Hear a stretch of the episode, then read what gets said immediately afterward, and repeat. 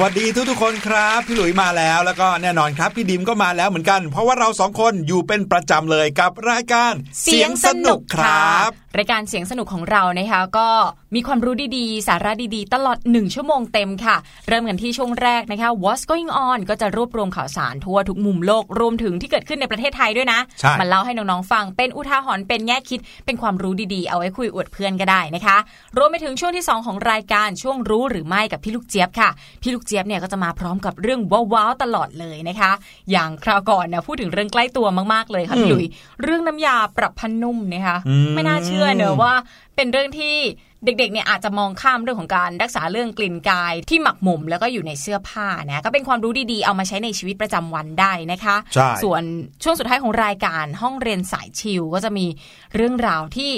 เอามาขยายกันต่อจากในห้องเรียน เอามาเล่าสู่กันฟังแบบสนุกสนุกนะคะทำให้การเรียนในห้องเรียนของน้องๆเนี่ยสนุกเพิ่มขึ้นอีกนิดนึงค่ะ ครับผมแหมแล้ววันนี้ห้องเรียนสายชิลเราเป็นเรื่องอะไรเนี่ยพี่หลุยลืมละ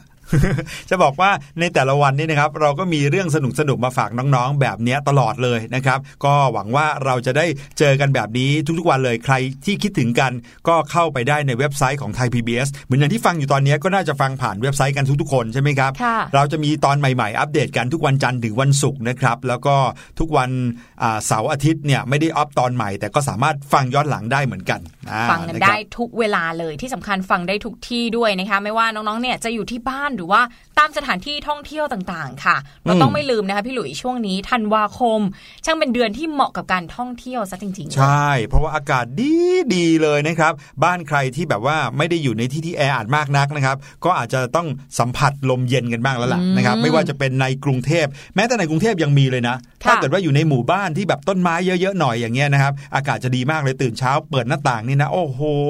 รู้สึกแบบ อยากกลับไปนอนต่อเลยว่างั้น ใช่ ไม่ต้องเปิดแอร์เลยนะ ปกติถ้าเป็นหน้าร้อนหรือว่าฤดูฝนเนี่ยก็ยังต้องใช้บริการเครื่องปรับอากาศหรือว่าแอร์กันบ้าง แต่ว่าเป็นช่วงนี้พอเข้าสู่พฤศจิกาธันวาคมเนี่ยค่าแอร์บ้านพี่ดิมลดลงไปเยอะเลยค่ะพี่หลุย แต่ว่าไปหนักที่เรื่องของค่าเที่ยวแทนค่าน้ำมันรถแทนนะครับเพราะว่าต้องพาที่บ้านไปเที่ยวตลอดเลย อากาศแบบนี้นะไปเที่ยวที่ไหนก็สนุกนะคะไม่มีแดดมารบกวนผิวหนังเรา ใช่ครับ เชื่อว่าหลาย ๆ บ้านก็คงจะคิดถึงสถานที่ท่องเที่ยวกันเอาไว้บ้างแล้วนะครับ ไม่ว่าจะเป็นเที่ยวสุดสัปดาห์ หรือว่าจะเป็นเที่ยวปลายปีนะครับ เพราะว่าอย่างเด็กๆเนี่ยเขาก็จะมีวันที่กำหนดไว้เลยเนาะว่าจะปิดปีใหม่วันที่เท่าไหร่ถึงเท่าไหร่ บางโรงเรียนเนี่ยนะครับปิดให้ตั้งแต่คริสต์มาสเลยนะครับหลังจากจัดงานคริสต์มาสกันในโรงเรียนวันที่ 24 ธันวาเสร็จปุ๊บนะครับ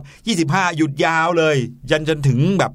ปลายปีขึ้นไปปีหน้าไปเลยนะครับ นั่นก็แปลว่าหลาย ๆ คนก็จะมีวันหยุดยาวที่สามารถไปได้หลาย ๆ ที่หลาย ๆ คนเลือกที่จะเดินทางไปต่างจังหวัด เพราะว่าบางทีเนาะคุณพ่อคุณแม่ ก็มีบ้านอยู่ต่างจังหวัดด้วย ไปเยี่ยมคุณปู่คุณย่าคุณตาคุณยายก็มีนะครับหรือบางคนนะครับอาจจะวางแผนเหมือนอย่างที่พี่ดิมเคยเล่าให้ฟัง คือมองหาสถานที่ในกรุงเทพที่บางคนเนี่ยอาจจะไม่ค่อยไปเพราะคนเยอะจังหวะแบบนี้คนน้อยๆโอ้โหหาทางไปกันนะครับแต่ไม่ว่าจะไปที่ไหนก็ตามแต่อากาศดีเนี่ยคือสิ่งที่ทำให้มีความสุขสุดๆไปเลยอืมอีกที่หนึ่งที่ไม่น่าเชื่อว่าคนเนี่ยก็ชอบเที่ยวในช่วงหน้าหนาว หรือว่าช่วงอากาศเย็นๆเหมือนกันก็คือทะเลนะคะพี่หลุยพี่ดิมเป็นคนหนึ่งที่ชอบเที่ยวทะเลหน้าหนาวคคือพี่ดิมจะไม่เน้นลงไปเล่นน้ำหรือว่าลงไปดำน้ำดูปะการัง แต่จะเน้นที่ไปสัมผัสบรรยากาศ ลมเย็นๆที่ทะเล ลองคิดดูสิเวลาที่ลมพัดมาพร้อมกับคลื่นมาตีหน้าเรานะโอ้โหมันสดชื่นเพิ่มเป็นสองเท่าเลยหมายถึงว่าคลื่นทะเลก็มาตีหน้าเราอย่างนี้แหละครับ แบบว่าลมที่มาพร้อมกับคลื่นแบบนั้นนะคะ คือทำให้เราได้สัมผัสกับบรรยากาศของทะเลแบบที่ไม่ต้องกลัวแดด ไม่ต้องคอยถือร่มหรือว่า ทาครีมกันแดดหรือว่าใส่หมวกแบบนั้น คือไม่ต้องกลัวแดดเลยอะใช่แล้วลมทะเลเนี่ยก็จะมีความแตกต่างกันกับลมหนาวนิดนึงนะลมเขาจะแบบพัดตึงมากเลย แล้วก็แบบไม่ได้หนาวขนาดนั้นอ่าอันนี้คือข้อดีของในประเทศไทยด้วยนะ พี่หลุยเคยไปริมทะเลในต่างประเทศที่สหรัฐอเมริกาเนี่ยโอ้โหหนาวแบบต้องใส่เสื้อกันหนาวอะแต่อยู่ริมทะเล มันเป็นความรู้สึกแปลกมากเลยนะ มันดูมันดูน่ากลัวมันดูเหมือนเป็นอุทกภัยอะไรมากกว่าแดดก็ไม่มีอะไรอย่างเงี้ยนะครับถือว่าในประเทศไทยเราเนี่ยเป็นอีกหนึ่งแห่งเลยที่มีที่ท่องเที่ยวที่เหมาะสมกับการไปท่องเที่ยวมากๆ จนทาให้ต่างประเทศเนี้ยเดินทางมาเที่ยวในไทยเรากันมากมายเลยทีเดียวนักท่องเที่ยวต่างชาตินะครับมาเที่ยวกันส่วนใหญ่ก็เป็นช่วงแบบอย่างเงี้ยนะครับที่ปลายปีนะครับเพราะว่าเขาก็หลบความหนาวจากประเทศเข้ามา ช่วงคริสต์มาสนี่นะเขาหนาวสุดๆเลยเป็นน้ำแข็งกันเรียกได้ว่า ทั่วประเทศเลยก็เป็นน้ำแข็งกันทั้งนั้นนะครับต้องหลบหนาวแบบนั้นมาเที่ยวกันที่เมืองไทยสำหรับประเทศไทยเนี่ยเขามองว่าหน้าหนาวของเรานี่เป็นช่วงที่อากาศสบายผ่อนคลายมากๆแบบอบอุ่นนิดนึง อาจจะไม่รู้สึกหนาวเลยด้วยซ้ำนะคะก็ถือว่าโอ้โห พอเข้าสู่หน้าหนาวทีไรเนี่ยนึกถึงที่เที่ยวกันตลอดเลยนะคะ โดยเฉพาะตามป่าตามเขาเนี่ยไปกันอยู่แล้วนะคะ แต่ว่าก็มีบางที่เหมือนกันอย่างชายหาดแห่งหนึ่งที่ฟินแลนด์ค่ะ พอหน้าหนาวแล้วเนี่ยนอกจากคนจะมาเที่ยวแล้วนะ ยังเจอปรากฏการณ์ที่พิเศษสุดๆอะนานๆจะเกิดขึ้นทีนะคะแล้วก็กลายเป็นข่าวดังไปทั่วโลกเลยแหละค่ะ ครับผมอย่างที่บอกครับว่าในต่างประเทศเนี่ยพอเขาหนาวปุ๊บเขาหนาวไปถึงกระดูกเลยนะครับไม่เหมือนกับบ้านเราที่หนาวพอแบบแตะๆนิดนึง แล้วก็หายหนาวอะไรอย่างเงี้ยนะครับ เพราะฉะนั้นอาการหนาวที่ไปถึงกระดูกหนาวแบบลบต่ำกว่าศูนย์องศาของต่างประเทศเนี่ยมักจะทำให้เกิดปรากฏการณ์แปลกๆขึ้น วันนี้นะครับในช่วง What's Going On จะมีปรากฏการณ์ที่แปลกๆ อันเกิดจากอากาศหนาวมาเล่าให้น้องๆฟังครับ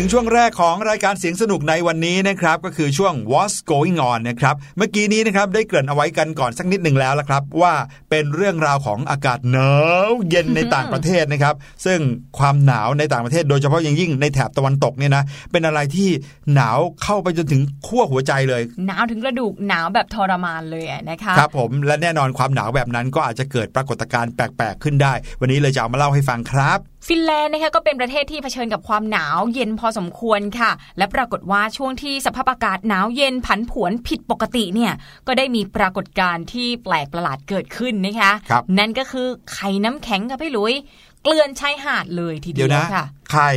เป็นน้ำแข็ง ก็น่าจะเป็นไปได้นะ เพราะว่าอย่างไข่ของแม่ไก่หรือว่าไข่ห่านไข่เต่าอะไรเงี้ย พอเจออากาศหนาวหนาวเข้าไป ก็กลายเป็นน้ำแข็งไงไม่ใช่ไข่แบบนั้นค่ะ ไม่ใช่แบบไข่เป็ดไข่ไก่ไข่ลูกเขยอะไรแบบนั้นนะคะพี่หลุยเป็นน้ำแข็งที่มีลักษณะใหญ่คล้ายๆกับไข่เลยค่ะเหรออ๋อไม่ได้เกิดขึ้นง่าย ๆ ด้วยนะ ต้องเกิดเฉพาะช่วงที่สภาพอากาศผันผวนด้วยค่ะพี่หลุย เรามาฟังข่าวนี้กันดูก่อนนะคะ ชาวบ้านที่อาศัยอยู่บนเกาะไฮลัวทัวของฟินแลนด์ค่ะ เขาไปเจอกับก้อนน้ำแข็งที่เป็นรูปไข่จำนวนมากเรียงรายอยู่บนชายหาดค่ะ คือไม่ได้มาแค่ฟองเดียวด้วยนะคะคมาเป็นแบบโหลๆเป็นหลายสิบโหลเลยค่ะ ไปเจอเมื่อวันอาทิตย์ที่ 3 พฤศจิกายนที่ผ่านมานะคะ โดยปรากฏการณ์ประหลาดนี้ค่ะเกิดขึ้นหลังจากที่พื้นที่บริเวณนั้นเนี่ย เผชิญกับสภาพอากาศที่หนาวเย็นลงแบบฉับพลัน แล้วก็มีลมพัดแรง ซึ่งสภาพอากาศผันผวนแบบนี้ก็เกิดขึ้นไม่บ่อยนักนะคะคุณริสโตมันติล่าเป็นช่างภาพมือสมัครเล่นค่ะ แล้วก็เป็นคนที่สามารถถ่ายภาพไข่น้ำแข็งเหล่านี้เอาไว้ได้นะคะ เขาบอกว่าเช้าวันนั้นเนี่ยเขาได้เดินเล่นที่ชายหาดกับภรรยา สภาพอากาศแจ่มใสแต่ก็ออกจะหนาวอยู่นะครับ คือสภาพอากาศแจ่มใสแต่ว่าหนาวอยู่ของเขาเนี่ย ปรากฏว่าอุณหภูมิลบหนึ่งองศาเซลเซียสสำหรับไทยเนี่ยคือหนาวมากเลยนะคะสุดๆเลย แล้วก็มีลมพัดจัดกว่าปกติด้วย เขาบอกว่าเขาอยู่บนเกาะนี้มา 25 ปี แต่ว่าไม่เคยเห็นอะไรแบบนี้มาก่อนเลย สิ่งที่เขาเห็นก็คือเป็นลักษณะเหมือนกับไข่น้ำแข็งฟองกลมๆค่ะ เรียงรายและลานตากันไปหมดตามชายหาดนะคะเป็นแนวยาวถึง 30 เมตรค่ะ เยอะมาก ๆ เลยนะคือวางเกลื่อนเลยเป็นร้อยเป็นพันฟองเหมือนกันนะน่าจะได้เหมือนกันค่ะ เขาก็เดินสำรวจกับภรรยานะคะแล้วก็บอกว่าไปเจอก้อนน้ำแข็งลูกเล็กที่สุดเนี่ยคาดคะเนด้วยตาแล้วก็น่าจะประมาณไข่ไก่อะค่ะ ขนาดใกล้เคียงกับไข่ไก่เลย ส่วนลูกที่ใหญ่สุดเนี่ย ขนาดเท่ากับลูกฟุตบอลเห็นจะได้ค่ะคือขนาดแตกต่างกันมากเลยนะแปลว่ามีความหลากหลายมากๆเลยกับ เจ้าไข่น้ำแข็งที่เกลื่อนกลาดอยู่ตามชายหาดแบบเหมือนเป็นลานที่มีไข่จำนวนหลากหลายนะครับ หลากหลายขนาดเกลื่อนเต็มไปหมดเลย แต่ทั้งหมดนั้นคือน้ำแข็งนะ ไม่ใช่ไข่ที่กลายเป็นน้ำแข็ง อืถ้าเกิดว่าเป็น เป็นเหมือนไข่ไก่เนี่ยก็อาจจะตีเป็นไข่เบอร์หนึ่งเบอร์สองเบอร์สามแบบนี้ได้นะพี่หลุยนะแล้วดูดิคนที่พบเนี่ยเป็นช่างภาพด้วยนะพี่ดิมเดาว่าโอ้โหเขาใช้เวลาอยู่ที่ชายหาดนานเลยแน่ๆนะคะเพราะว่าคงจะเก็บภาพแบบหนำใจเลยคุณจอร์จ กูดเฟลโลนะคะเป็นผู้เชี่ยวชาญด้านสภาพอากาศของ BBC เขาก็อธิบายถึงปรากฏการณ์นี้ค่ะ บอกว่า ก้อนน้ำแข็งประหลาดสามารถจะก่อตัวขึ้นได้ในสภาพอากาศที่เย็นจัดและมีลมพัดแรง โดยเกิดจากแผ่นน้ำแข็งใหญ่ที่ลอยอยู่เหนือผิวน้ำทะเลนะคะ ถูกคลื่นลมซัดไปมาเหวี่ยงไปเหวี่ยงมา จนแตกตัวออกเป็นน้ำแข็งก้อนเล็ก ๆ ค่ะ น้องๆน่าจะพอนึกภาพตามออกนะทีนี้นะคะคลื่นลมเนี่ยยังทำให้ก้อนน้ำแข็งขนาดย่อม ถูกบดอัดเข้าด้วยกัน จนกลายเป็นก้อนกลมขนาดใหญ่ขึ้น จากนั้นนะคะเจ้าก้อนกลมขนาดใหญ่ขึ้นเนี่ย ก็จมลงไปที่พื้นทะเลค่ะครับทีนี้สงสัยละสิมันขึ้นมาได้ยังไงใช่ไหมคะ ปรากฏว่าคลื่นเนี่ยจะซัดมันเข้าหาฝั่งค่ะ แล้วก็ผลักมันให้กลิ้งไปกลิ้งมา จนกลายเป็นรูปไข่ แล้วก็มีผิวเรียบลื่นในที่สุดค่ะอย่างนี้นี่เอง ตอนแรกพี่หลุยก็สงสัยอยู่นะว่า ความจริงแล้วเนี่ยก้อนน้ำแข็งที่อยู่ในทะเลเนี่ยเขาน่าจะเป็นลักษณะเหมือนเป็นก้อนน้ำแข็งสี่เหลี่ยมใหญ่ๆเนาะแต่ว่าอยู่ดีๆ กลายเป็นลูกกลมๆเหมือนกับน้ำแข็งที่ละลายแล้วอยู่ในแก้วน้ำอย่างเงี้ยนั่นน่ะสิเนี่ยก็คือสาเหตุนะคะที่ทำให้กลายเป็นไข่น้ำแข็งที่มีผิวเรียบลื่นแบบนี้นะคะกูดเฟลโลเนี่ยบอกด้วยว่าไข่น้ำแข็งเหล่านี้เนี่ยจะมีขนาดใหญ่ขึ้น ถ้าเกิดว่าน้ำทะเลเนี่ยแข็งตัว และเกาะที่ผิวด้านนอก ซึ่งไปเพิ่มกระบวนการให้ผิวของมันเนี่ยเรียบเนียนขึ้นเหมือนเปลือกไข่อีกด้วยนะคะคือมีโอกาสที่จะใหญ่ขึ้นมากกว่านี้ด้วย แต่จริง ๆ นะพี่หลุยเนี่ยจะสามารถเดาอะไรได้อย่างหนึ่งอย่างแม่นยำเลยค่ะว่าไข่เนี่ยจะต้องเค็มมาก เพราะว่าอยู่ในน้ำทะเลใช่เป็นไข่ที่มาจากน้ำทะเลนะครับพี่ดิมเดาได้อีกอย่าง จะต้องเป็นไข่ที่เย็นมากด้วย เออจริงด้วยเพราะเป็นไข่น้ำแข็งน้ำแข็งนะคะแต่ว่านี่ไม่ใช่ครั้งแรกนะคะที่มีผู้พบเห็นปรากฏการณ์ไข่น้ำแข็งแบบนี้นะคะ เพราะว่าก่อนหน้านี้ก็มีรายงานข่าวพบ ก้อนน้ำแข็งและหิมะที่กลมดิกผิดธรรมดาที่ทะเลสาบมิชิแกนของสหรัฐ รวมไปถึงที่ชายฝั่งเมืองไนดาบนคาบสมุทรยามานในเขตไซบีเรียของรัสเซีย เมื่อ 3 ปีที่แล้วนะคะ ซึ่งลูกบอลยักษ์ที่เกิดจากหิมะ แล้วก็น้ำแข็งรวมตัวกันในครั้งนั้นเนี่ยมีขนาดเท่าลูกเทนนิสไปจนถึงลูกที่มีเส้นผ่านศูนย์กลางถึง 1 เมตรเลยทีเดียวค่ะ คือใหญ่กว่าครั้งนี้หลายร้อยเท่าเลยทีเดียวนะคะ อันนี้เนี่ยประมาณลูกฟุตบอลที่พบใหญ่สุด แต่ว่า ที่พบครั้งนั้นเนี่ยเส้นผ่านศูนย์กลางถึง 1 เมตรนี่ก็เรียกว่าเป็นหนึ่งใน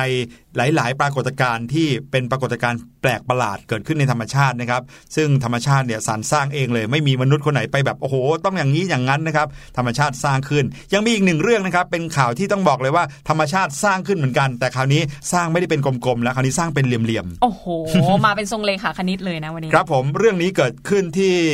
สหรัฐอเมริกาเลยครับ องค์การบริหารการบินและอวกาศแห่งชาติสหรัฐ หรือว่านาซาที่พวกเรารู้จักกันดีนะครับเขาเปิดเผยภาพของภูเขาน้ำแข็งที่มีรูปทรงคล้ายกับโต๊ะสี่เหลี่ยมผืนผ้าขนาดยักษ์ที่แบบเป็นสี่เหลี่ยมมุมฉากเป๊ะๆเลยนะครับเหมือนมีคนไปตัดอย่างนั้นเลยนะครับลอยอยู่ในทะเลเวสเดล นอกชายฝั่งของทวีปแอนตาร์กติกาครับภูเขาน้ำแข็งนี้มีรูปทรงที่แปลกตามาก เพราะว่าก่อตัวเป็นสี่เหลี่ยมผืนผ้าอย่างสมบูรณ์แบบเป๊ะๆเลย ซึ่งเป็นรูปทรงที่หาพบได้ยากในธรรมชาติ ทั้งยังมีผิวหน้าที่เรียบสนิท แล้วก็มีมุมแหลมเป็นมุมฉาก90องศาด้วย ซึ่งแสดงว่าเพิ่งจะแยกตัวออกมาจากหิ้งน้ำแข็งใหญ่ได้ไม่นานนะครับ แล้วก็ยังไม่ถูกคลื่นลมในทะเลทำให้รูปร่างเปลี่ยนแปลงไปมากนัก จะตรงข้ามกันกับเมื่อกี้ที่พี่ดีมเล่าเลยอันนั้นคลื่นลมเขาทางานหนักมากนะครับอัดเลยจนกระทั่งกลายเป็นลูกกลมๆ แต่นี้คงเพิ่งจะแตกออกมาจากก้อนใหญ่จนกลายเป็นสี่เหลี่ยมทำให้เรารู้สึกเหมือนเวลาที่เราไปเห็นโรงน้ำแข็งอะแล้วเขาก็ตัดน้ำแข็งออกเป็นสี่เหลี่ยม แบบนี้เลยนะครับ แต่นี่ขนาดใหญ่มาก คือถ้าเพิ่งตัดใหม่ๆเนี่ยก็จะเป็นมุม 90 องศาเป๊ะๆเลย แต่ว่าถ้าปล่อยไว้นานอาจจะละลายหรือว่าแบบ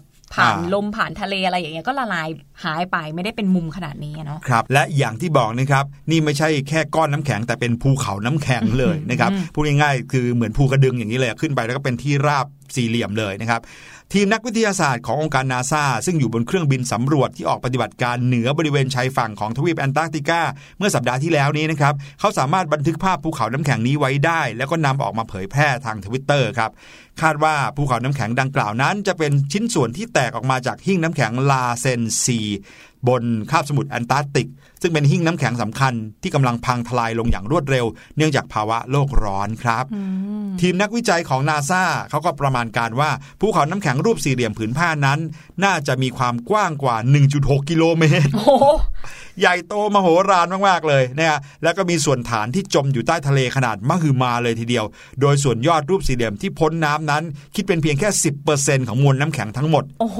ไม่อยากจะจินตนาการถึงส่วนที่จมอยู่ใต้น้ำเลยนะคะ คือกลายเป็นก้อนสี่เหลี่ยมจัตุรัสขนาดใหญ่ ก้อนลูกบาศขนาดใหญ่นะครับ โดยที่มี 90%อยู่ใต้น้ำใต้ทะเล แล้วก็โผล่ขึ้นมาแค่ 10%เท่านั้น ไอ้ที่โผล่ขึ้นมาเนี่ยยังมีความกว้างถึง 1.6 กิโลเมตรครับน้องๆ ถือว่าใหญ่โตมโหฬารเชื่อว่าน่าจะเอาบ้านของเราใส่เข้าไปในก้อนนี้ได้เป็นพันๆหลังนะครับ ดรเคลลี่บรันนะครับนักวิทยาทานน้ำแข็งของนาซาจากมหาวิทยาลัยแมริแลนด์เขาก็บอกว่า เคยมีคนที่พบภูเขาน้ำแข็งรูปร่างแบบนี้มาก่อนแล้ว แล้วก็มีชื่อเฉพาะที่ใช้เรียกกันว่าภูเขาน้ำแข็งรูปโต๊ะนะนะครับแน่นอนเพราะเหมือนโต๊ะมากๆเลยผิวข้างบนก็เรียบเนียนแล้วก็ยังเป็นมุมฉากสี่เหลี่ยมเป๊ะเลยด้วยนะครับ โดยกระบวนการที่ภูเขาน้ำแข็งนี้ก่อตัวขึ้น จะคล้ายกันกับปลายเล็บที่แตกออกเมื่อเล็บมือเล็บเท้าเริ่มมีความยาวมากเกินไป ซึ่งชิ้นส่วนที่แตกออกมามักเป็นรูปทรงเรขาคณิต โอ้เดี๋ยวรอบหน้าพี่ดิมต้องสังเกตแล้วล่ะ ต้องต้องไว้เล็บให้ยาวพอนะครับ ดูว่ามันแตกยังไง ผู้ที่ใช้สื่อสังคมออนไลน์ที่ได้เห็นภาพภูเขาน้ำแข็งเหล่านี้นะครับต่างก็แสดงให้เห็นว่าเป็นเรื่องที่เหลือเชื่อเหลือเกิน ที่มีก้อนน้ำแข็งขนาดยักษ์รูปทรงสี่เหลี่ยมสมบูรณ์ เกิดขึ้นในธรรมชาติ เพราะว่ามันดูคล้ายกับว่ามีมนุษย์ต่างดาว หรือว่าองค์กรลับองค์กรไหนเนี่ยแอบใช้เทคโนโลยีระดับสูง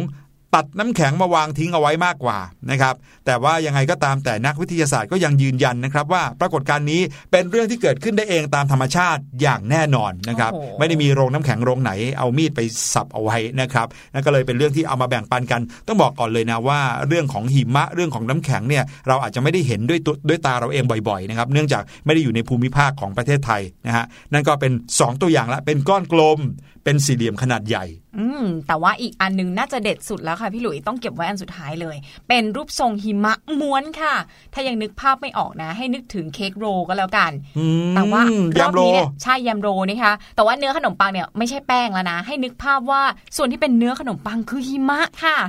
เขาก็เลยเรียกปรากฏการณ์นี้ว่าหิมะม้วนนั่นเอง ก็ถือว่าเป็นปรากฏการณ์ธรรมชาติที่หาดูได้ยากในอังกฤษนะคะพี่ดิมว่ารวมถึงทั่วโลกด้วยแหละ เจ้าปรากฏการณ์หิมะม้วนหรือที่เรียกว่า snow roller เนี่ยเป็นหิมะที่ม้วนทับถมกันจนมีรูปทรงคล้ายกับเค้กแยมโรลค่ะ เกิดขึ้นแถบชนบทของอังกฤษนะคะ คุณไบรอันเบลลิสนะคะเป็นผู้พบแล้วก็ถ่ายภาพเจ้า snow roller เอาไว้ค่ะ มันไปเกิดอยู่โน่นเลยค่ะ เป็นกลางทุ่งนาในมณฑลวิลต์เชียร์ ทางตะวันตกเฉียงใต้ของอังกฤษนะคะครับ คุณเบลลิสเล่าว่าตอนแรกที่เห็น snow roller จำนวน 6 ลูกเนี่ย เขาคิดว่ามันเป็นฝีมือของคน เดี๋ยวนะ ตอนแรกพี่ดิมอ่านหัวข้อข่าวเนี่ยนึกว่าเจอแค่ลูกเดียว แต่ความจริงแล้วเจอตั้ง 6 ลูกนะคะเขาก็เลยคิดว่านี่น่าจะเป็นฝีมือของมนุษย์แน่นอน มีใครมาม้วนเอาไว้หรือเปล่าแบบเหมือนเวลาที่เราเก็บ หิมะอย่างเงี้ยเออเหมือนเวลาเขากวาดหิมะ เพื่อให้หิมะเนี่ยแบบหายออกไปจากพื้นจากถนนอะไรอย่างนี้หรือเปล่า แต่ว่าคนที่มาทำเนี่ยอาจจะมีจินตนาการเพิ่มขึ้นก็เลยม้วนให้ดูเหมือนเป็นเค้กยมโรซะเลยนะคะทำซะเลย 6 ลูก แต่ความจริงแล้วพอเขาลองเดินเข้าไปสังเกตดูดีๆ เนี่ย ปรากฏว่าไม่มีรอยเท้าคนเหยียบย่ำอยู่เลยนะก็เลยสันนิษฐานว่าไม่น่าจะเกิดจากฝีมือของคนนะคะทางด้านของคุณเอียนเฟอร์กัสสันเป็นผู้ประกาศข่าวพยากรณ์อากาศของ BBC ค่ะ เขาบอกว่านี่เป็นปรากฏการณ์ธรรมชาติที่หาดูได้ยากมาก ๆ เพราะว่า snow roller เนี่ยไม่ได้เกิดขึ้นในพื้นที่ที่มีหิมะตกทุกที่นะ แต่ว่าจะก่อตัวขึ้นต่อเมื่อมีสภาพอากาศที่เหมาะสม และมีลมแรงพอเหมาะ ที่จะพัดให้หิมะเนี่ยกลิ้งทับถมกันจนกลายเป็นก้อนขนาดใหญ่ขึ้นค่ะ โอ้ยนึกภาพเหมือนเราเอาที่ตักไอติมมานะ กดลงไปในไอติมแล้วก็ตาขึ้นมา มันก็จะม้วนขึ้นมาแบบนั้นนะครับลองนึกภาพว่าถ้าเกิดว่าลมแรงเกินไป ก็จะไม่สามารถม้วนให้กลายเป็นเดียมโลได้นะ เพราะเขาก็จะต้องพัดหิมะให้แตกกระจายไปเลย ถ้าลมพัดน้อยเกินไปหรือว่าเบาเกินไป ก็ไม่สามารถพัดให้กลายเป็นม้วนม้วนได้อีกเหมือนกันนะนั่นหมายความว่าต้องพัดในอัตราแรงลมที่เหมาะสมจริงๆคุณเฟอร์กสันนะคะบอกได้ว่านี่คือภาพที่งดงามอย่างแท้จริงค่ะพร้อมระบุว่า สภาพแวดล้อมที่เหมาะสมที่จะทำให้เกิด snow roller นั่นก็คือที่ลาดบริเวณภูเขาที่ต้องไม่มีต้นไม้ปกคลุมด้วยนะ แล้วก็ต้องมีหิมะเนี่ยตกลงมาเป็นชั้นบางๆ เหนือชั้นของน้ำแข็ง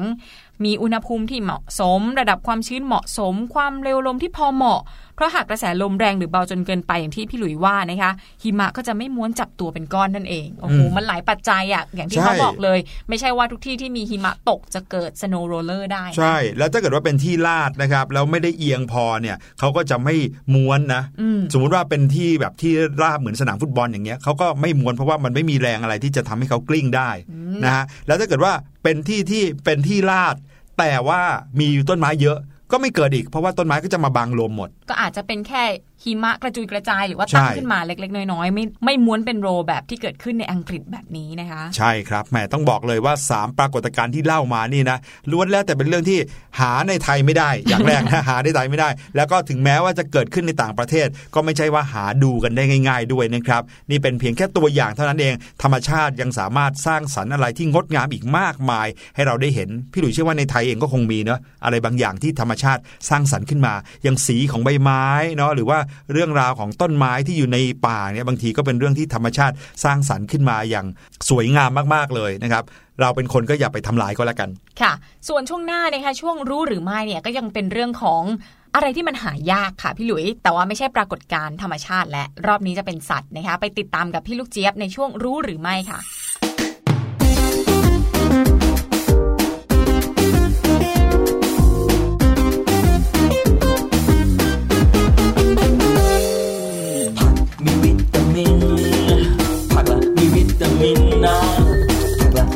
อร่อย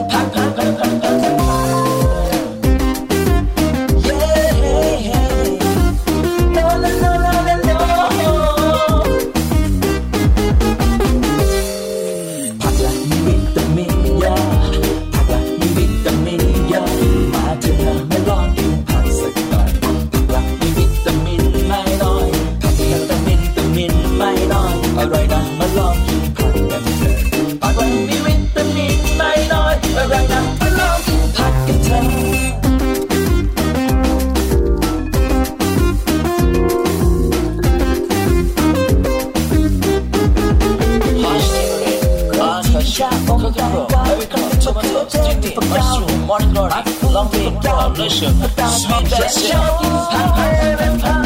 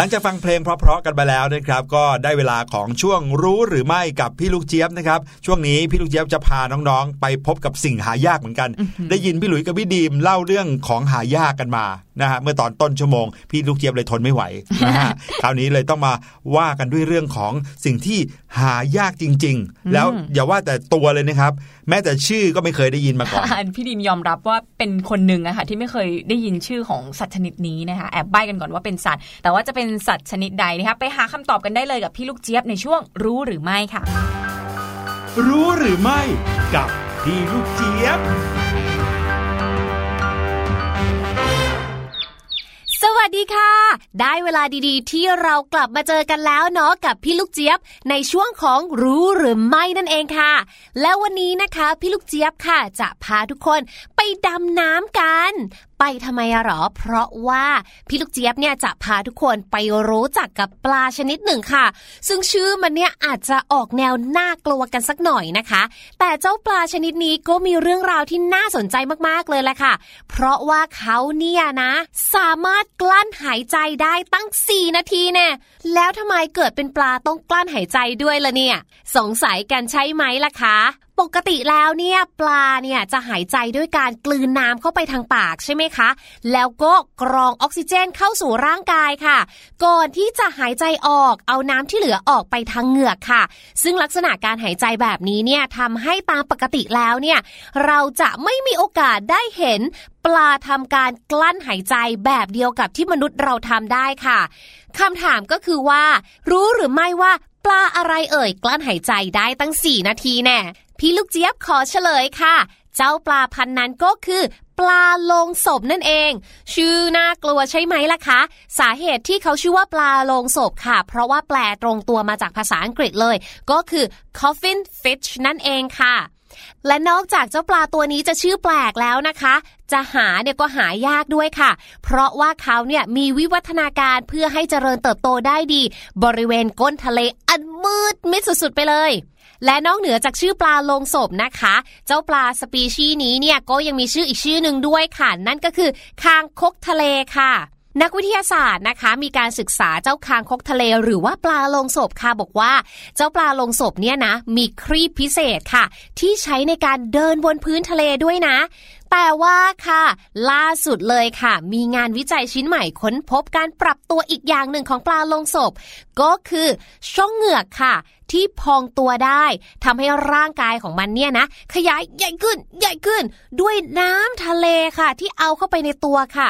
ทำให้ปลาลงศพเนี่ยนะคะ สามารถที่จะกักเก็บออกซิเจนได้มากขึ้น แล้วก็เลยสามารถกลั้นหายใจได้นานถึง 4 นาทีกันเลยทีเดียว แน่นอนค่ะ พฤติกรรมนี้นะคะ บอกเลยว่าไม่ใช่เรื่องปกติในปลาเลย นักวิทยาศาสตร์บอกว่า ถ้านับนิ้วดูแล้วเนี่ยนี่น่าจะเป็นครั้งแรกในปลาเลยซะมากกว่า ที่ค้นพบว่าปลามีพฤติกรรม หรือว่ามีนิสัยในการกลั้นหายใจนะคะ โดยนักวิทยาศาสตร์เนี่ยเขาก็สันนิษฐานค่ะว่า วิธีนี้เนี่ยน่าจะเป็นวิธีช่วยกักเก็บพลังงาน ในสภาพแวดล้อมที่อาหารเนี่ยหาได้ยากค่ะ นอกจากนั้นนะคะนักวิทยาศาสตร์ค่ะยังบอกด้วยว่า เจ้าปลาลงศพเนี่ยไม่ได้มีแค่ชนิดเดียวนะ แต่ว่ามีมากกว่า 20 ชนิดเลยแหละแล้วก็จัดอยู่ในประเภทของปลาตกเบ็ด นั้นหมายถึงปลาที่อยู่ในความลึกสูงสุดประมาณ 2,500 เมตรนะคะ โดยพวกมันเนี่ยก็จะมีวิวัฒนาการค่ะ จนกลายเป็นสัตว์ที่อาศัยอยู่บริเวณพื้นทะเลเต็มตัว โดยแทบจะไม่ว่ายน้ำเลยคำถามก็คือว่าแล้วบนโลกใบนี้เนี่ยไม่มีสัตว์น้ำประเภทไหนหรือว่าปลาแบบไหนเลยเหรอ ที่จะมีการกลั้นหายใจ จริงๆ แล้วก็มีนะคะ อย่างปลาจำพวกปลาดุกหรือว่าปลากดค่ะ ก็มักจะมีการกลั้นหายใจเป็นระยะระยะเมื่ออยู่ในสภาพแวดล้อมที่มีออกซิเจนต่ำนักวิทยาศาสตร์ก็เลยสงสัยค่ะว่า แล้วเจ้าปลาลงศพเนี่ยจะพองตัวเพื่อกักเก็บพลังงานไปทำไม เพราะว่าสุดท้ายแล้วเนี่ยการหายใจก็ต้องใช้พลังงานอยู่ดี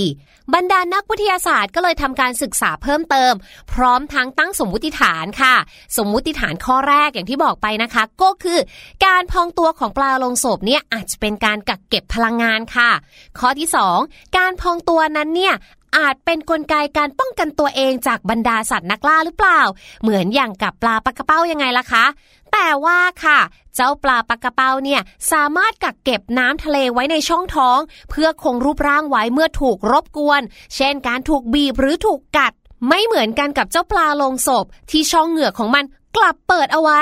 นั่นก็หมายความว่าถ้าเกิดเจ้าปลาลงศพพวกนี้เนี่ยนะคะ ถูกกัดหรือว่าถูกโจมตี แน่นอนน้ำก็จะรั่วออกมาจากตรงที่เหงือกของปลาที่เปิดเอาไว้นั่นแหละค่ะ สรุปแล้วเนี่ยนะคะ จนถึงปัจจุบันนี้ค่ะบรรดานักวิทยาศาสตร์เนี่ยก็ยังไม่รู้เลยค่ะว่า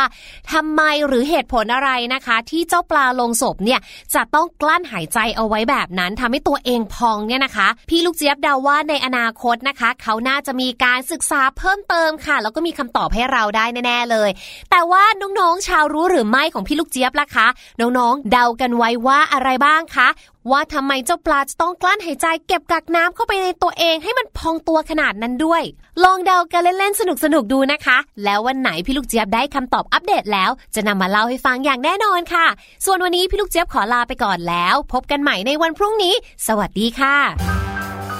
รู้หรือไม่กับพี่ลูกเจี๊ยบ โอ้โห เจ้าปลาที่ชื่อน่ากลัวขนาดนี้ หาตัวก็ยากขนาดนี้ พี่หลุยว่าพี่หลุยคงไม่ได้เจอแน่ๆเลยครับ ดีแล้วค่ะที่ได้ฟังช่วงของพี่ลูกเจี๊ยบในวันนี้นะคะ ได้รู้เรื่องราวดีๆ ได้รู้เรื่องราวที่แบบ เราไม่เคยรู้มาก่อนอีกเยอะเลยนะคะในช่วงรู้หรือไม่ค่ะ เดี๋ยววันพรุ่งนี้เดี๋ยวรอติดตามดีกว่าว่าพี่ลูกเจี๊ยบจะมีอะไรมาฝากกันอีกนะคะ ส่วนตอนนี้พักกันอีกครู่เดียวค่ะแล้วช่วงหน้าพบกันกับช่วงสุดท้ายของรายการ ในช่วงห้องเรียนสายชิลค่ะก่อนจะ ข้าวจะกินกับเพื่อมา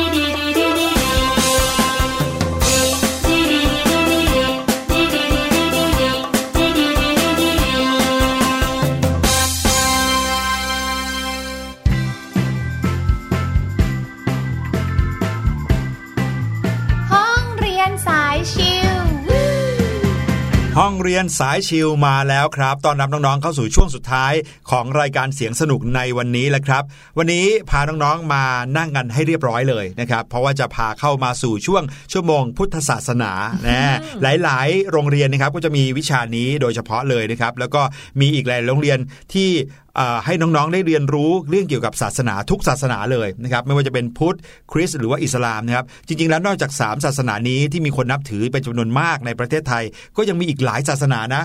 ศาสนาพราหมณ์ ศาสนาซิก หรือว่าศาสนาที่มีคนนับถืออีกเล็กน้อยเนี่ยมีอีกทั่วไปเลย ได้ข่าวว่าทั้งโลกนี้มีศาสนาที่ผู้คนนับถือเนี่ยมากกว่า 60-70ถึงศาสนานะครับโอ้เยอะมากเท่าที่เราเคยได้ยินเนี่ยอาจจะมีอยู่ไม่กี่ชื่อเท่านั้นนะคะคหรือว่าอย่างศาสนาพุทธเองความจริงก็แบ่งเป็นหลายนิกายเหมือนกันแบ่งเป็นหลายลัทธิเหมือนกันก็เป็นเรื่องที่เราต้องเรียนรู้เนะเพื่อที่จะได้รู้ถึงความแตกต่างของแต่ละลัทธิจะได้ปฏิบัติตัวกับเขาได้อย่างถูกต้องนะไม่มีการแบ่งแยกนะคะ ครับผมวันนี้มารู้จักกับสิ่งที่เรียกว่าเป็นส่วนประกอบสำคัญเลยของศาสนาพุทธนะครับ ก็คือเรื่องเล่าต่างต่างๆนะครับที่พูดถึงประวัติของพระพุทธเจ้านะครับ ซึ่งต้องบอกก่อนว่าประวัติของพระพุทธเจ้าเนี่ยเราอาจจะเคยได้ยินกันว่าชื่อเจ้าชายสิทธัตถะใช่ไหมครับตั้งแต่ทรงพระประสูติขึ้นมาก็สามารถเดินได้เจ็ดเก้าอะไรอย่างเงี้ยที่เราเคยได้ยินกัน แต่ว่า ก่อนที่พระองค์จะมาเสวยชาติเป็นเจ้าชายสิทธัตถะแล้วมาเป็นพระพุทธเจ้าเนี่ย พระองค์ได้เคยเสวยชาติมาเป็นสิ่งต่างๆ มากมายเลย ทั้งคนทั้งสัตว์อะไรเงี้ยเยอะแยะเลยนะครับ แล้วก็แต่ละชาติเนี่ยก็มีการบำเพ็ญบารมีหลายๆ ด้าน จนกระทั่งค่อยๆ เปลี่ยนแปลงไปแล้วก็เกิดขึ้นมาเป็นชาติสุดท้าย ก็คือพระพุทธเจ้า หรือว่าเจ้าชายสิทธัตถะในที่สุดนะครับ เราเรียกบรรดาชาติต่างๆ ของพระพุทธเจ้าที่เคยเสวยเกิดขึ้นมาได้เนี่ยนะครับ เรียกว่าชาดกอ่า ชาดกนี่ก็เป็นความจริงแล้วเนี่ยอาจจะเป็นเรื่องเล่าคล้ายกับนิทานนะคะบางครั้งก็เลยเรียกว่านิทานชาดก แต่ก็จะมีความหมายแตกต่างกันจากนิทานที่เล่ากันทั่วไปอย่างที่พี่หลุยบอกนะคะก็คือชาดกเนี่ยเป็นเรื่องที่เกิดขึ้นจริง แต่ว่านิทานเนี่ยจะเป็นเรื่องที่แต่งขึ้นนะคะคคือเราก็เชื่อกันตาม ศาสนาพุทธว่าเป็นเรื่องที่เกิดขึ้นจริง แต่เป็นเรื่องของพระพุทธเจ้านะคะคซึ่งชาดกที่พระพุทธเจ้าทรงเล่านั้นก็มีนับพันเรื่องค่ะ ก็หมายถึงว่าพระองค์เนี่ยได้สวยพระชาติเป็นพระโพธิสัตว์ นับพันชาติ ก็เกิดเป็นมนุษย์บ้างเป็นสัตว์บ้างอย่างที่พี่ลุยบอก แต่ว่าที่รู้จักโดยทั่วไปก็คือ 10 ชาติสุดท้ายที่เรียกว่าทศชาติชาดกนะคะครับรวมไปถึงชาติสุดท้ายที่สุดที่ทรงเกิดเป็นพระเวสสันดร ก็เลยเรียกเรื่องพระเวสสันดรว่าเวสสันดรชาดกค่ะ ครับ เรื่องนี้เราเคยนำมาเล่ากันในช่วงห้องเรียนสายชิวไปแล้วด้วยนะครับ วันนี้ก็เลยจะมารู้จักกับชาดกอีกเรื่องหนึ่งซึ่งเกือบเกือบเป็นนิทานเนาะเพราะว่าเป็นเรื่องราวสมัยที่พระพุทธเจ้านั้นได้เสวยพระชาติเป็นลิง นิทานชาดกเรื่องนี้มีชื่อเรื่องว่าคุณธรรมของหัวหน้าครับโอ้โห ชื่อเนี่ยดูเข้ากับยุคเข้ากับสมัยมาก ๆ เลยนะคะ เรื่องราวจะเป็นยังไงเริ่มต้นกันเลยดีกว่าค่ะ ในสมัยหนึ่ง พระพุทธเจ้าประทับอยู่ที่วัดเชตวัน เมืองสาวัตถี ทรงปรารบการบำเพ็ญประโยชน์เพื่อพระญาติของพระองค์ ได้ตรัสถึงอดีตนิทานชาดกนะคะว่า กันละครั้งหนึ่งนานมาแล้ว พระโพธิสัตว์เกิดเป็นพญาลิง มีพละกำลังมากเท่ากับช้างห้าเชือกเลยทีเดียว นอกจากนี้นะคะยังมีลิงบริวารประมาณ 8 0,000ตัว เยอะมากๆ ทั้งหมดเนี่ยอาศัยอยู่ในป่าหิมพาน ในที่ไม่ไกลจากนั้นก็มีต้นมะม่วงต้นใหญ่ สูงเทียมยอดเขาต้นหนึ่งค่ะ อยู่ที่ริมฝั่งแม่น้ำคงคา ที่สำคัญเนี่ยมีผลอร่อยหวานหอมคล้ายกับผลไม้ทิพย์เลย ผลเนี่ยโตเท่ากับหม้อเลยนะ โอ้ใหญ่เบิ่มเทิมอ่าแน่นอนเพราะว่าต้นเนี่ยยังสูงเท่ากับยอดเขา เพราะฉะนั้นผลเนี่ยต้องใหญ่มากๆนะคะ ซึ่งผลมะม่วงส่วนหนึ่งเนี่ยก็หล่นลงบนบกส่วนอีกส่วนหนึ่งเนี่ยหล่นลงในแม่น้ำค่ะครับเมื่อมะม่วงมีผลนะคะพญาลิงจะพาบริวารมาเก็บกินผลมะม่วงเป็นประจำและส่วนใหญ่เนี่ยก็จะให้บริวารเนี่ยเก็บผลมะม่วงจากกิ่งที่ยื่นไปในน้ำก่อน ไม่ให้เหลือแม้แต่ผลเดียวค่ะ แต่ว่าบังเอิญบังเอิญนะคะครั้งนั้นเนี่ย มีผลมะม่วงสุกลูกหนึ่งค่ะ มันถูกมดแดงเนี่ยทำรังครอบเอาไว้พญาลิงกับบริวารก็เลยมองไม่เห็นค่ะพี่หลุย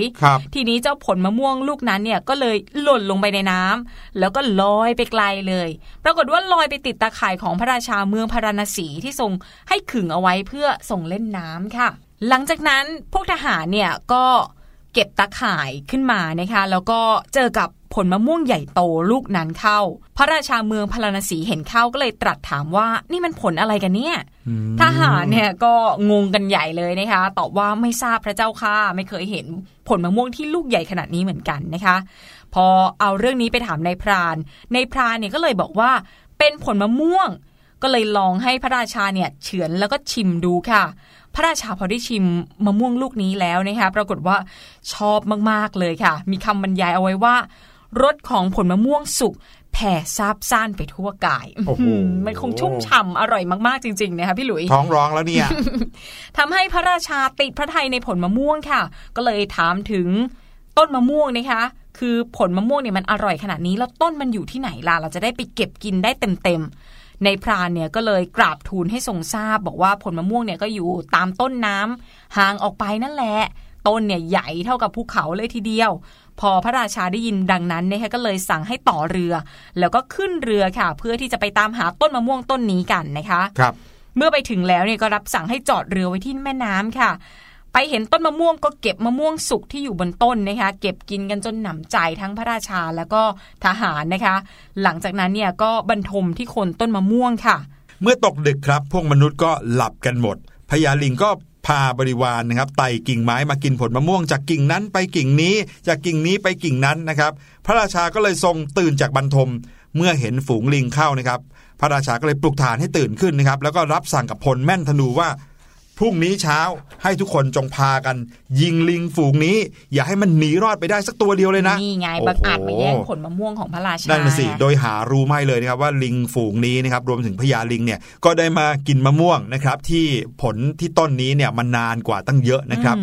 พลยิงธนูนะครับก็รับราชองค์การแล้วก็เตรียมตัวนะครับรายล้อมรอบต้นมะม่วงอยู่นะครับฝูงลิงนะครับเมื่อเห็นผู้คนถืออาวุธกันมากมาย ก็พากันกลัวตายครับ เข้าไปปรึกษาพญาลิงว่าโอ้โหทำไงดีเนี่ย ตอนนี้มีคนอะกำลังจะมายิงพวกเราแล้วพญาลิงก็เลยบอกว่า อย่ากลัวไปเลย เราจะหาวิธีช่วยชีวิตเจ้าเอง ว่าแล้วนะครับก็วิ่งกระโดดจากกิ่งมะม่วงที่ชี้ตรงไปทางแม่น้ำนะครับ ซึ่งมีระยะทางประมาณ 100 คันธนู ลงที่ต้นไม้ต้นหนึ่งนะครับ แล้วก็เกี่ยวตัวเองเข้ากับต้นไม้ต้นนั้น อีกด้านหนึ่งก็ผูกสะเอลของตัวไว้ด้วยกิ่งของต้นมะม่วง เสร็จแล้วก็กระโดดกลับไปที่ต้นมะม่วงนั้น ปรากฏว่าถึงอีกต้นหนึ่งพอดีนะครับ ไม่สามารถที่จะผูกกับต้นมะม่วงได้ก็เลยทำให้พญาลิงเนี่ยต้องเอามือของตัวเองนั้น ยึดกิ่งมะม่วงไว้แทน แทนที่ว่าจะเอากิ่งของมะม่วงเนี่ยโน้มมาผูกกัน คราวนี้โน้มไม่ได้แล้ว เพราะว่ายาวไม่ถึงนะครับ ก็เลยต้องใช้มือของตัวเองนั้น ยึดกิ่งมะม่วงเอาไว้ แล้วก็ให้สัญญาณกับบริวารทั้งหลายว่า ทุก ๆ ตัวเหยียบหลังเรามาแล้วก็ไต่หนีไปโดยเร็ว โอ้โห จะได้ข้ามหนีไปอีกฝั่งกระโน้นเลยนะข้ามหนีฝั่งไปอีกฝั่งหนึ่งของแม่น้ำได้ แต่ว่าตอนนั้นเลยก็ทำให้พญาลิงเนี่ยจะต้องเอาตัวเองนั้น กอดกับต้นมะม่วงกิ่งมะม่วงเอาไว้นะครับ เพื่อให้บรรดาบริวารเนี่ยข้ามตัวเองไป แล้วก็ข้ามแม่น้ำไปอีกฝั่งหนึ่งได้ โอ้โหน่าสงสารมากๆนะครับ ฝูงลิงได้ขอเข้ามาพญาลิง แล้วก็รีบไต่ไปโดยเร็วครับ ทีนี้ถ้าพูดถึงเรื่องของชาดกเนี่ยในทุกๆ ชาติที่พระพุทธเจ้าได้สวยชาติไปเกิดเนี่ยก็จะมีอีกคนหนึ่งที่ตามไปเกิด แล้วก็ก่อกรรมทำเข็นต่อกันตลอดเวลาเป็นตัวร้ายเป็นตัวร้ายชื่อว่าพระเทวทัตนะครับ แน่นอนครับในสมัยที่พระพุทธเจ้าได้เกิดเป็นพญาลิงนั้น พระเทวทัตก็ไปเกิดเป็นลิงในฝูงลิงนั้นด้วยเหมือนกัน โอ้โห มีใจที่คิดไม่ดีต่อพญาลิงอยู่แล้ว ได้โอกาสตอนนั้นทำไงรู้ไหมครับทำร้ายพญาลิงครับ ด้วยการขอข้ามไปเป็นตัวสุดท้ายนะครับพอถึงตาตัวเองจะข้ามเนี่ยแทนที่จะเดินมาบนหลังของพญาลิงไม่เอาหรอกขึ้นไปอยู่บนยอดมะม่วงเลย สูงเลยนะครับ เสร็จแล้วก็กระโดดลงมากระทืบเหยียบลงใส่พญาลิงอย่างแรง แล้วค่อยวิ่งไต่ไปอีกข้างหนึ่งโอ้โห ตอนนั้นเรียกว่าสร้างความเจ็บปวดให้กับพญาลิงเป็นอย่างมากเลยครับพญาลิงเนี่ยบาดเจ็บมากๆ จากการกระทำของพระเทวทัตนะคะทำให้ตัวเองเนี่ยได้รับบาดเจ็บแล้วก็ตกลงไปในน้ำค่ะ ไม่สามารถที่จะตามบริวารลิงตัวอื่นไปได้นะคะครับพระราชาเนี่ยทอดพระเนตรเห็นทั้งหมดนะคะก็เลยสั่งให้ทหาร ไปช่วยพญาลิงค่ะนำตัวมารักษาเป็นอย่างดีนะคะ แล้วพระราชาก็ตรัสถามพญาลิงว่า เจ้าเป็นอะไรกับฝูงลิง และฝูงลิงเนี่ยเป็นอะไรกับเจ้าพญาลิงก็ตอบกลับมาว่า เราเนี่ยเป็นพญาลิง ปกครองฝูงลิงทั้งหมด เมื่อพวกเขาตกอยู่ในอันตราย เราจึงต้องนำความสุขมาให้แก่บริวาร ผู้อยู่ภายใต้การปกครอง ซึ่งก็เป็นเรื่องธรรมดาของกษัตริย์ ผู้ทรง พระปีชาสามารถควรที่จะแสวงหาความสุขให้แก่รัฐและถวยราชทั่วกัน พอกล่าวจบปรากฏว่าพญาลิงก็สิ้นใจตายตรงนั้นเลยค่ะพี่ลุยพระราชานะคะทราบซึ้งกับเรื่องนี้มากๆก็เลย มอบหมายให้ทหารเนี่ยประกอบพิธีพระราชทานเพลิงศพให้กับพญาลิงเลยนะ หลังจากนั้นเนี่ยก็ บำเพ็ญตนตามโอวาทของพญาลิงตราบเท่าชั่วชีวิตเลยค่ะ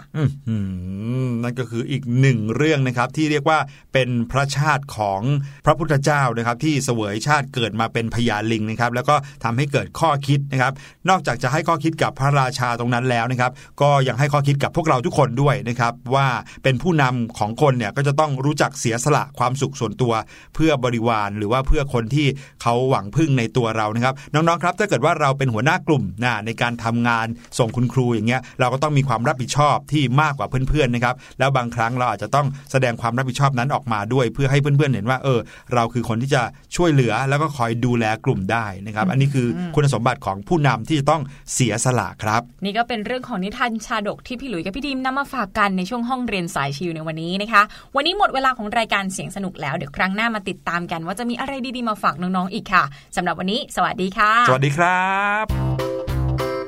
สบัดจินตนาการ สนุกกับเสียง เสริมสร้างความรู้ในรายการ เสียงสนุก